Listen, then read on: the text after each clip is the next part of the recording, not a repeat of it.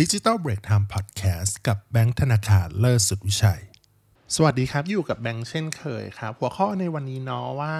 อนาคตของ content marketing เนี่ยจะมีแนวโน้มเป็นยังไงครับ แล้วก็สายงานนี้ยังแบบน่าทำอยู่ไหมค่ะบทความนี้จากน้องปุ้มเนาะน้องปุ้มแปลมาอีกทีครับ จาก HubSpot เนาะอันนี้แอบบอกกระซิบนึงเราเคยใช้ HubSpot ซึ่งใช้ดีมากนะ เป็น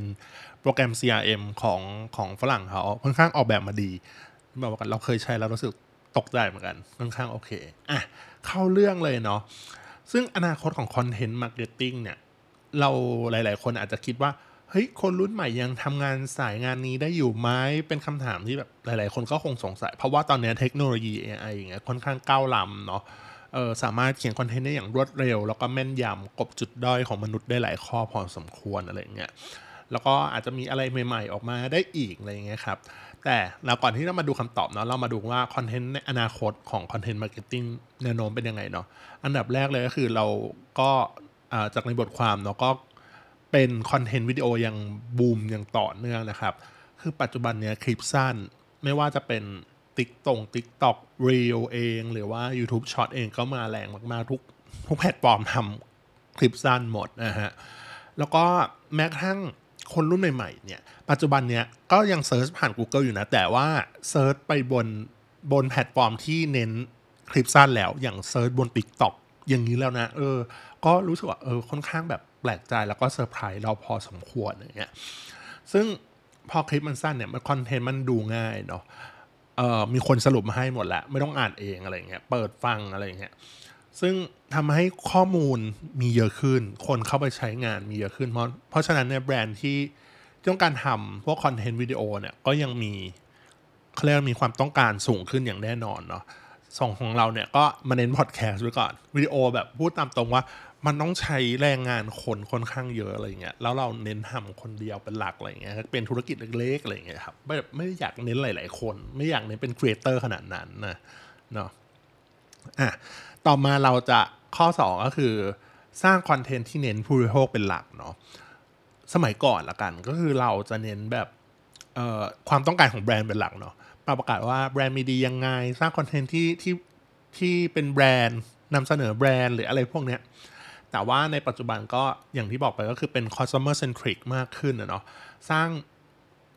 คอนเทนต์ที่มีคุณค่าสูงสุดให้กับลูกค้าหรือกลุ่มเป้าหมาย ตอบโจทย์ ทางที่คนฟังอ่าหรือคนเสพให้มากที่สุดอะไรอย่างเงี้ยครับ ซึ่งตรงเนี้ยเนาะพอพอตอบโจทย์เรื่องของผู้บริโภคเป็นหลักแล้วเนี่ย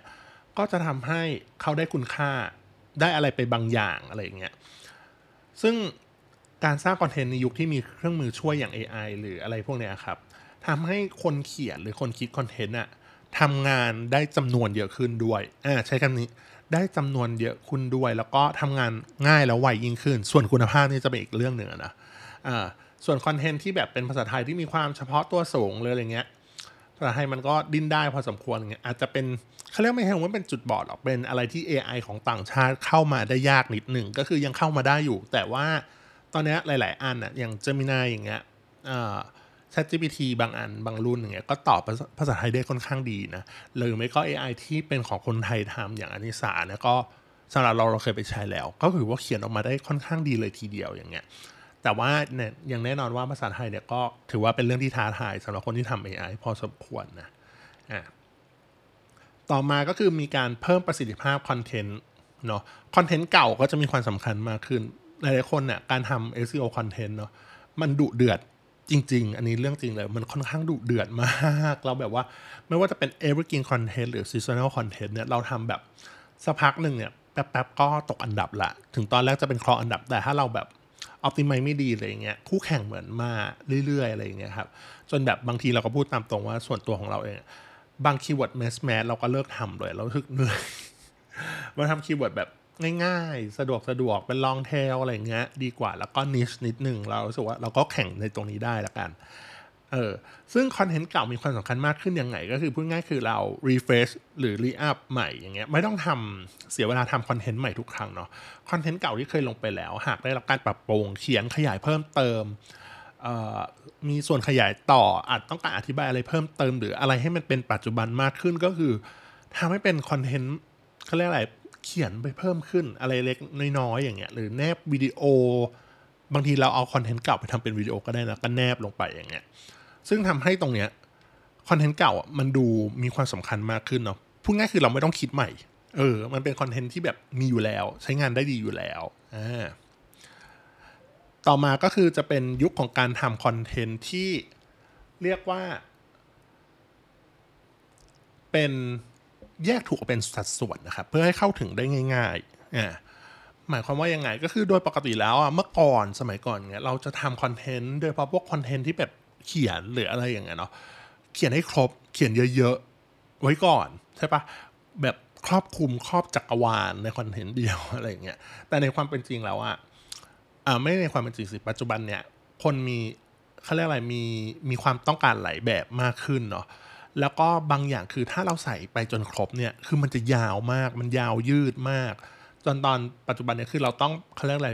ถูกแยกออกเป็นสัดส่วนเพื่อให้เข้าถึงได้ง่ายขึ้น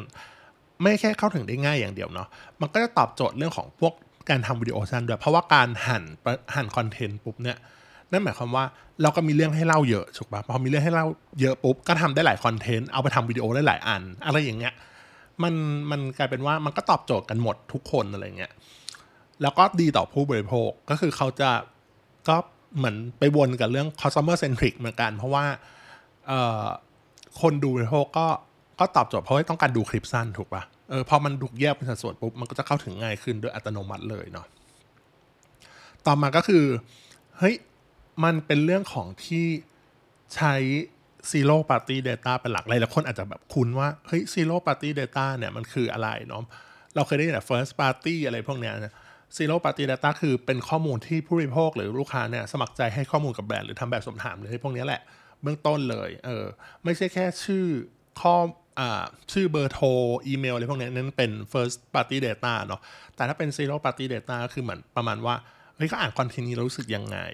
มีอะไรมากขึ้นอะไรเงี้ยอันนี้เราก็หลาย ๆ คนก็น่าจะเคยเห็นในแบบช่องทางคอมเมนต์ไลค์แชร์อยากเห็นคอนเทนต์แบบไหนอะไรอย่างเงี้ยส่วนตรงนี้ชอบมากเลย หรือถ้าเป็นพวกวิดีโออย่างเงี้ยอย่าง YouTube อย่างเงี้ย คือเราก็จะรู้ได้ว่าสมมติว่าวิดีโอยาวประมาณหนึ่งเนี่ยสิบนาทีคนจะชอบดูนาทีตรงไหน ตอนไหนที่เราโดนหันหันหันไว้เนี่ยตอนไหนที่แบบคนดูพุ่งสูงสุด ความดูยาวเป็นเท่าไหร่ คือตรงนี้มันเป็น zero party data เนาะเออเขายินยอมให้ข้อมูลกับเรา มีความเชื่อใจในตัวแบรนด์มากขึ้นอะไรเงี้ยเนาะอ่าสรุปแหล้วตรงนี้ก็คือเราจะมาสรุปก่อนว่า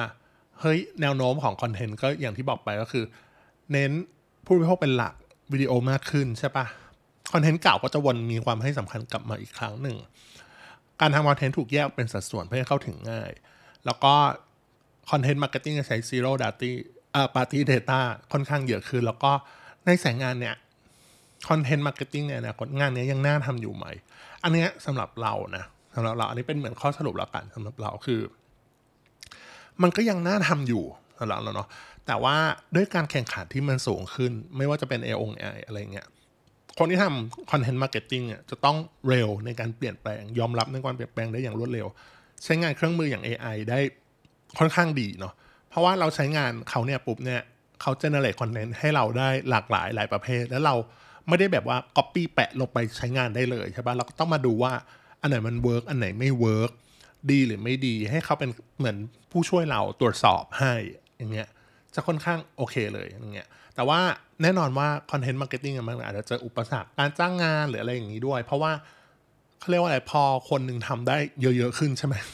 การจ้างงานก็อาจจะลดลงได้เป็นไปได้อย่างเงี้ยครับแต่ส่วนตัวเราคิดว่ามันยังไปต่อได้นะเพราะว่าเราก็เกิดมาจากคอนเทนต์มาร์เก็ตติ้งเหมือนกันนะช่วงงานแรกที่เราทำคือคอนเทนต์มาร์เก็ตติ้งนะเราค่อยขยับมาเป็นทางดิจิทัลมาร์เก็ตติ้งอะไรอย่างเงี้ยครับ